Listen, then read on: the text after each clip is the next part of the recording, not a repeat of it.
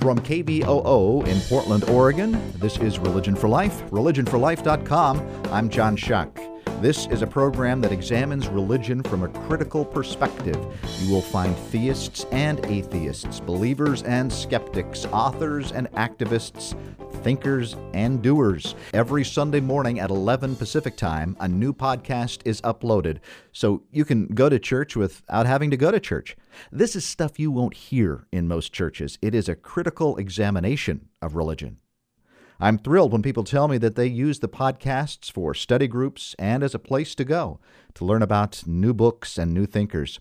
You'll want to subscribe to Religion for Life so a new program will come to your phone or other device each week. Share with friends. Find Religion for Life on iTunes, Stitcher, TuneIn, Podomatic, and wherever else you can find podcasts. You'll find Religion for Life. Religion for Life is free to radio stations. It's a weekly 29 minute show that will interest and perhaps disturb your radio audience, but they will listen and talk about it. Thanks to WETS Johnson City, Tennessee, and WEHC Emory, Virginia, for believing in and carrying a program that critically examines religion. Religion is too important to be ignored and too controversial and volatile to be left to the zealots. Today, God is on the table for dissection. My guest is Jeffrey Robbins, the chair of the Religion and Philosophy Department at Lebanon Valley College in Annville, Pennsylvania. Dr. Robbins has authored or edited eight books, including the forthcoming Radical Theology, a theological method for change. He'll be in the Portland area at Southminster Presbyterian Church in Beaverton November 6th and 7th, he, along with Thomas Sheehan, professor of religion at Stanford University, will make a weekend presentation entitled God, Christianity, and the Human Future. The big questions are these Does God have any value? What do we mean by God today? When a personal being who created and interferes in the universe has faded into mythology, is there a way to think of God that makes sense and even perhaps inspires. To tackle the big questions is my guest, Dr. Jeffrey Robbins, via Skype from Annville, Pennsylvania. Welcome, Dr. Robbins, to Religion for Life. Thank you. It's a pleasure to be here. I'm looking forward to our conversation. All right. Um, you are going to be here with Thomas Sheehan uh, in Beaverton, Oregon at Southminster Presbyterian Church, November 6th and 7th, as part of the Westar Institute Jesus Seminar. Tell us a little bit about uh, this new seminar, uh, God and the Human Future. Yeah, I'm happy to. The um, the seminar was established a little bit over a year ago, um, and it had been talked about at Westar for I think a number of years uh, as a way to get scholars who weren't necessarily historians or archaeologists or textual critics involved in the work that they were doing.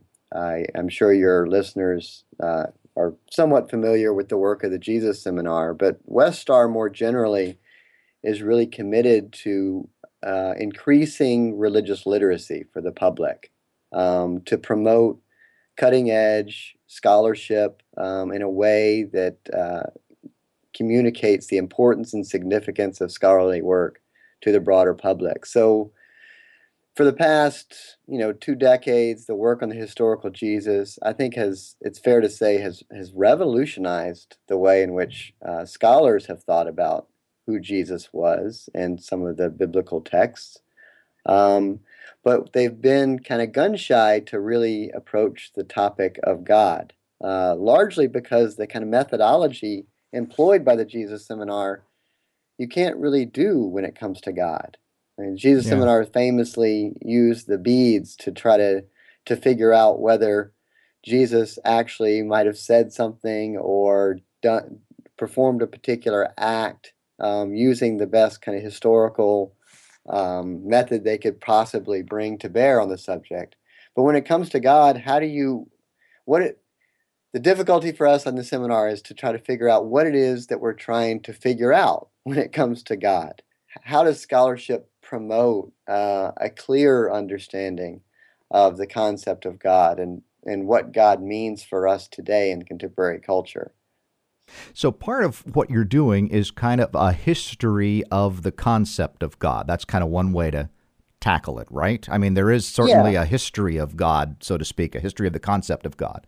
Yeah, I think that that's certainly true, and and and a deliberate effort to try to keep the connection with the Jesus Seminar and the the Christian Origins Seminar. Um, so the God Seminar will be taking place alongside of those two other seminars, and so the the the Westar Fellows who are participating in these discussions will be in conversation with the historians and with the biblical scholars uh, throughout the duration of the of the work. So yeah, a kind of examination of how the concept of God has changed throughout history, uh, but also that second part of the title, God in the Human Future, is really important.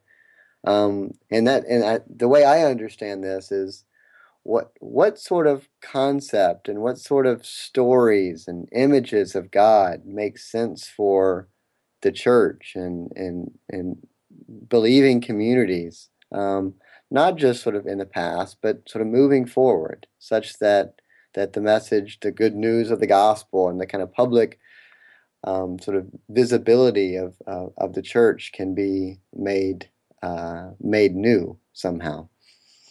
And of course, these Westar seminars, they meet twice a year in the spring and the fall, and they've had two seminars so far, I believe, the fall 2014 and spring 2015, on the topic of God and the human future. And, yeah. And then there'd be uh, another one, I think, this fall. Right. So every year in the fall, we uh, we meet in conjunction with the American annual meeting of the American Academy of Religion. Um, and we have a kind of satellite meeting alongside that because most religion and theologian religion scholars and theologians are at that meeting already. And then once a year in the spring, usually in Santa Rosa, California is when Westar has its own self-standing meeting in which the public is invited to attend as well. And of course, you're going to be here in Portland or in Beaverton, a suburb of Portland, on November 6th and 7th as part of a Jesus seminar on the road. And this is an educational thing in which fellows, two by two, as the Lord has sent them, uh, to go out and uh, talk about uh, this kind of thing to the public. Right. And so, yeah, this is very much consistent with what I said about the mission mm-hmm. of Westar the idea of, of promoting religious literacy, of letting the public know about what new and interesting scholarship on religion is is is going on and sort of communicating that away in such a way that it, it's made relevant. Um, and so yeah, this is very different than the, the the large conferences in which the deliberations take place. This is more just a, kind of informational session. This is this is what we as scholars are excited about and want the public to know. Uh, one thing um, I want to talk about is that, of course, the Jesus Seminar votes with the beads, you know, red meaning yes, pink meaning kind of, gray, right. not sure, black, no, or basically, and and that's been fun. And the one vote that I've understood, there maybe have been more uh, on the God question, was at the spring meeting. Uh, the statement was the subject matter of theology is God conceived as a supreme being or highest entity. That was the statement put out there, and right. uh, and the fellows uh, on the whole voted uh, black or no. Uh, Correct. So if God isn't the subject of theology, then then what is? Well, that, you forgot the caveat in that, right? Oh, okay. just God is not the subject of, of theology, but God is a supernatural entity. Okay. Right? All right. Um, sort of conceived as a supernatural entity. So this was really our, our entire deliberations over the spring was was centered on the work of the contemporary theologian and philosopher of religion John Caputo, but also uh, really in reference to the historical significance of Paul Tillich who um, did a lot of really important work, 20th century Protestant theologian uh, from Germany originally. And he talked about uh, the God beyond God.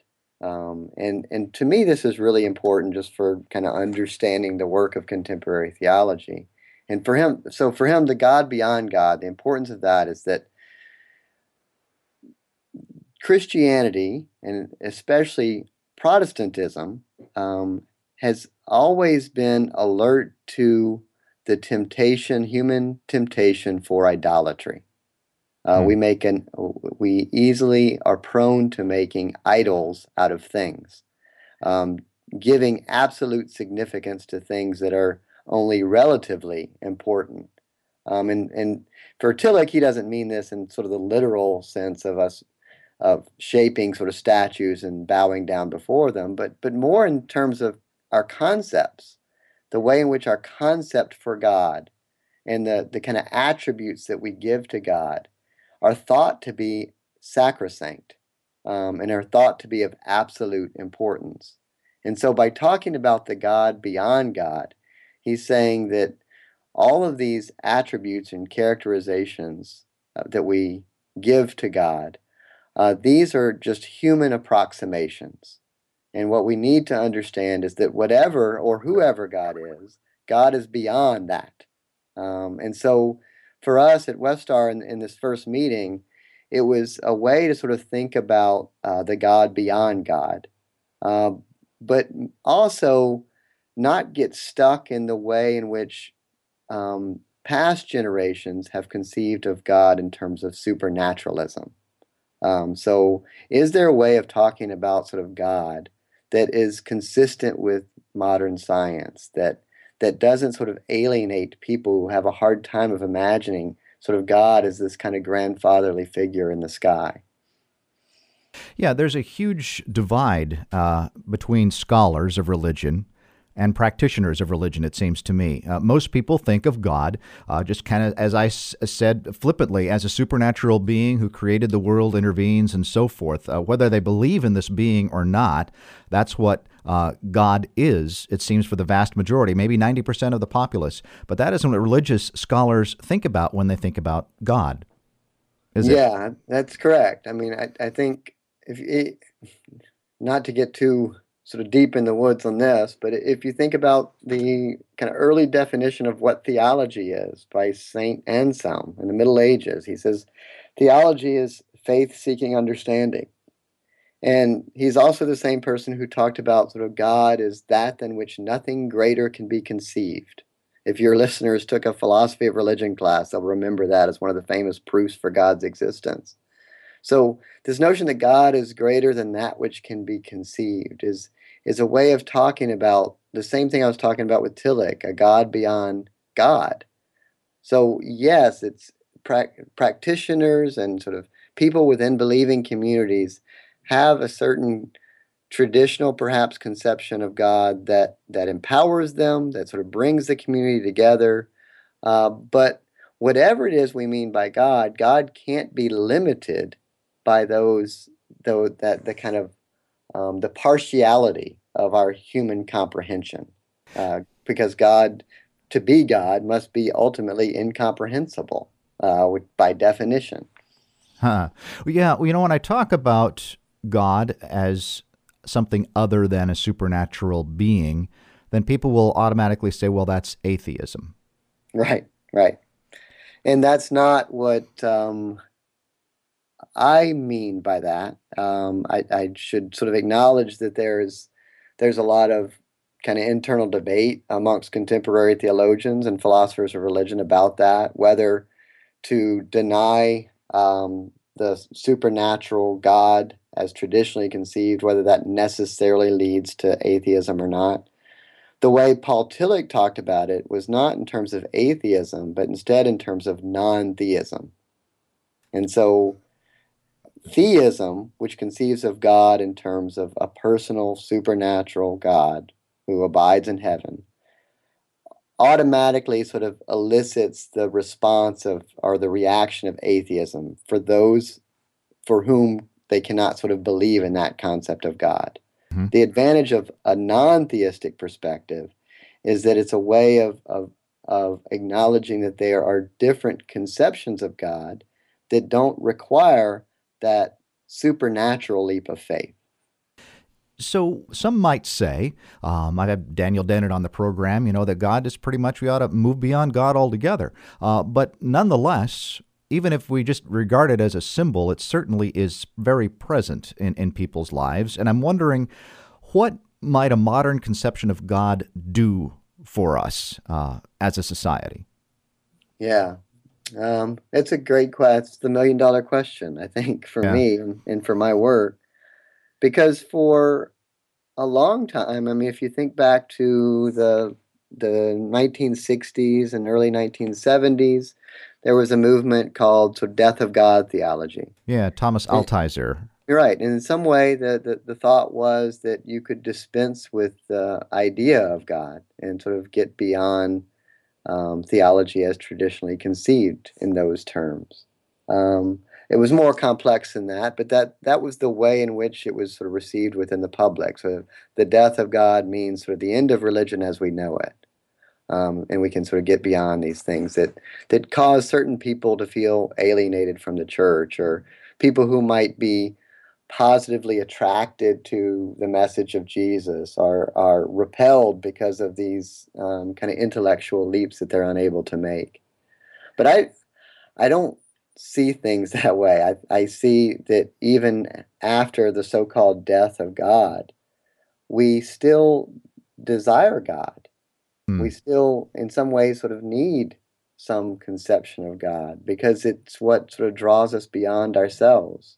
So for me, God becomes the name for desire um, and a kind of desire for ultimacy by which we give name to that which is sort of bigger than ourselves, beyond ourselves, um, that which sort of ties us together in a in a community of of kind of longing by the, that by which we're characterized by our better angels as opposed to our kind of baser selves.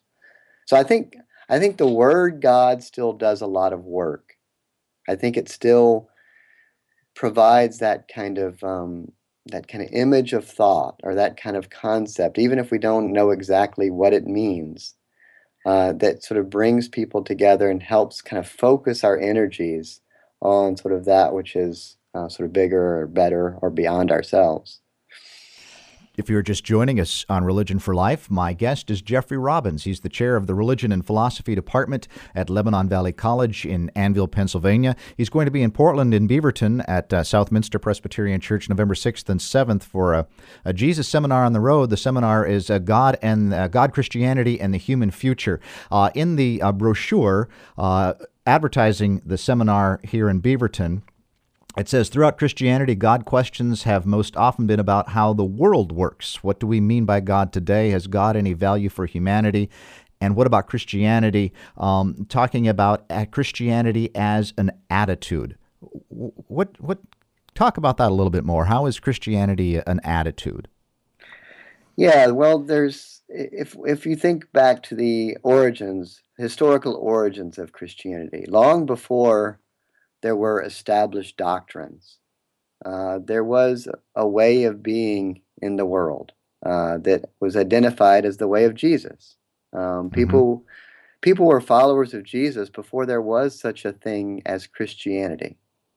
Um, Christianity sort of emerged as a kind of internal reform movement within Judaism. Jesus himself was Jewish. The early followers of Jesus were all Jewish. And so beyond the kind of doctrines which eventually came to be formulated that defined Christianity as we know it, or so not not beyond, but before that was a kind of way of being in the world, a way of relating to one another, a way of kind of recognizing the sort of essential dignity of one another, taking care of the poor and the vulnerable. And so, in, in this respect, sort of the God and the human future portion of the seminar is a way of sort of getting back at those defining characteristics that animated the Christian movement in its very origins. So it's kind of moving away from Christianity as defined by a set of beliefs to almost a, a beliefless Christianity, one that's about uh, a practice, a way of being in the world. Yeah, or if not beliefless, maybe sort of uh, uh, kind of plural beliefs, a kind of acknowledgement okay. that there there may be sort of a, a, diversity of how people believe and how they interpret and sort of understand the transformative significance of the message of Jesus and the person of Jesus. Um, Elaine Pagels, the a historical biblical scholar who's done a lot of work on Gnosticism and and has been involved in Westar in the past. She has a really important book out called uh, Beyond Belief Mm-hmm. And and for her, it's it's she tries to chronicle this moment by which the the church fathers made that kind of fateful decision to to define sort of exclusively the parameters of what counts as authentic Christianity. And from that point forward, sort of Christianity begins to sort of police itself and um, make determinations about who belongs inside and who's an outsider. And it, Pagels would argue that this this leads to a, a kind of detriment uh, of the faith. It, it, Christianity becomes something that it wasn't as a result of that, and it loses some of its openness and its vitality that characterized it in its origins. You know, I want to talk to you also about the word religion because I think it relates to this. Um, uh, even my program here, Portland here is the most secular city, um, perhaps in the okay. United States, uh, the n- largest number of nones. And religion is just a dirty word. I mean, my program, Religion for Life, was criticized. People said, ah, religion is for death. Um, so I, am kind of wondering, you're a professor of religion. Uh, religion poisons everything, says Christopher Hitchens. Freedom from religion. Um, are, are, is there a positive role for religion? talk about religion in general. What is it, maybe? Yeah, that's a huge question, as you, I'm sure you know. Yeah, yeah. Um, but I, um, I guess I will resort to a, a book I co-authored with uh, a colleague, Clayton Crockett, called uh, uh, "Religion, Politics, and the Earth: The New Materialism."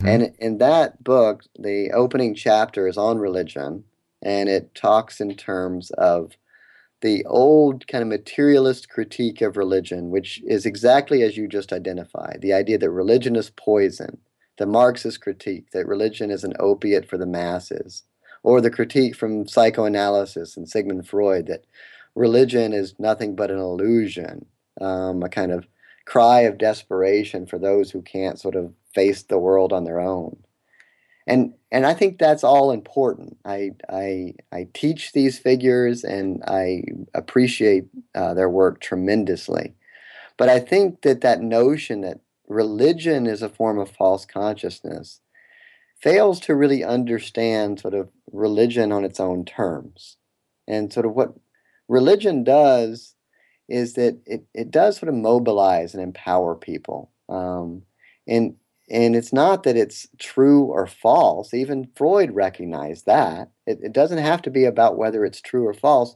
The important thing is that it gives people a kind of narrative frame of reference by which to live their life with meaning and purpose. Mm. And in spite of all the all the kind of anticipation and predictions for religion's demise, the kind of age-old secularization thesis it's called, the idea that the more modern and the more rational and the more scientific we become, the less religious we would become. The fact of the matter is, religion is still here with us. And by all accounts, it's here to stay. It changes, it morphs, it transforms itself from generation to generation. But the fact of the matter is, by all accounts, it seems to be a kind of transcultural phenomena that that characterize people's deepest desires uh, for a sense of meaning and purpose. And so that's what I want to to kind of focus our efforts on not not this kind of use of scholarship to try to discredit religion or try to sort of poke holes or to kind of show the logical inconsistencies of one faith or another. I think that's really easy to do. I think the much more difficult thing to do is to understand on a kind of existential and spiritual level what it is about religion that stakes a claim on people's lives and why millions of people generation after generation and century after century have have found sort of meaning and purpose in religion. And I think if you don't understand that, um, if you can't sort of describe and sort of feel that allure, then then whatever you say about religion doesn't really have a whole lot of merit. Jeffrey Robbins, my guest on Religion for Life, uh, chair of religion and philosophy at Lebanon Valley College, author of the upcoming book, uh, Radical Theology, A Theological Method for Change. And maybe that's a segue to your book. Uh, there's a sense in which I'm hearing you talking that, um, yeah, religion is there, um, but m- maybe we could mend it not end it. I, yeah, that's a good way to put it. Yeah, and, and so and in a sense, so there is an ethical imperative, it seems to be in, in your theology uh, or uh, in the aspect of, of religion, making the world a, a, better place, our human future. Is that a little bit about your book? Uh, tell me about that. Radical Theology, yeah. a theological method for change. Yeah, I mean, um, well, radical theology grows out of that death of God tradition, which I spoke about before. Um, it's a it's a kind of identifiable school of thought um, in which people have have tried to uh, consider what sort of makes theology or God talk in general relevant for the contemporary world, in spite of all those people you were referencing before who mm-hmm. say this is nonsense or this is no longer relevant or no longer credible. Sort of radical theology wants to suggest that there is a way of sort of doing theology otherwise, um, a way of sort of imagining sort of God differently. Um, and so I, I, I'm trying to to hearken back to that tradition and sort of re-employ it in such a way that it it directly sort of addresses issues that we face today, specifically with regard to the kind of interaction between religion and politics, um, the kind of question of kind of race relations in America, um, sort of questions about sort of gender and and sort of uh, the role religion plays in sort of maybe supporting or subverting uh, patriarchy in all its forms. So I'm, I'm, so I'm trying to broaden the tradition of radical theology such that it speaks to to these kind of pressing contemporary concerns. And the radical part of radical theology is what going back to the root of theology, or is it uh, a critique of theology as yeah, I think it's a it's a it's a critique of traditionalism. Okay, I think, um, and it's a, a recognition that sort of there are different ways of doing theology. So there's one way of doing a kind of church or ecclesiastical theology that that is is meant to kind of clarify what it is a particular community might believe about itself or about who God is. Mm-hmm. There's another way of doing theology that might be called sort of fundamental theology that really is sort of more philosophical in its orientation that really subjects everything to critical scrutiny. Um, and so radical theology is more of the latter, this sort of notion that, that everything is um, questionable. Everything sort of must be questioned. And you question all the way down. Um, mm. And sort of you don't know the outcome or the end point of your questioning in advance. And that's one of the kind of famous criticisms of the way in which theologians think by a philosopher, 20th century philosopher Martin Heidegger, who says theology doesn't think because it knows the answer before it ever begins the task of thinking. Right. And I think radical theology would say, well, there's a different kind of theology. This is a kind of theology that doesn't know the answer before it begins the task of thinking, which is precisely the point. Now, is there a relationship? Uh, just one final question. Just got about a minute left. Also, to to liberation theology, uh, the, theological yeah. advocacy for the poor and for justice. Yes, um, and that's in in my book. That's where I'm critical of radical theology in the past um, because it, in spite of a lot of commonality commonalities between liberation theology and radical theology, um, the radical theology never really engaged the liberationist theologians in conversation and never really took up that challenge of trying to um, kind of challenge institutions of power and authority and, and really articulating that preferential option for the poor. And so as I'm trying to sort of expand and reemploy radical theology, I'm I'm I'm engaging with liberation theology in a very deliberate way. Jeffrey Robbins has been my guest on Religion for Life. He's the chair of the Religion and Philosophy Department at Lebanon Valley College in Annville, Pennsylvania, uh, the author of the upcoming book, Radical Theology A Theological Method for Change. And he, along with Thomas Sheehan, professor of religion at Stanford, is going to be at Southminster Presbyterian Church in Beaverton, Oregon, uh, for a God seminar, God and Christianity in the Human Future. It's going to be exciting November 6th and 7th. Uh, thank you for coming there. Look forward to meeting you in person. And uh, thanks, uh, Jeffrey, for being on the show today. Thank you for this opportunity. I look forward to, to being in your area. You've been listening to Religion for Life, religionforlife.com. I'm John Shuck from KBOO Portland. Be well.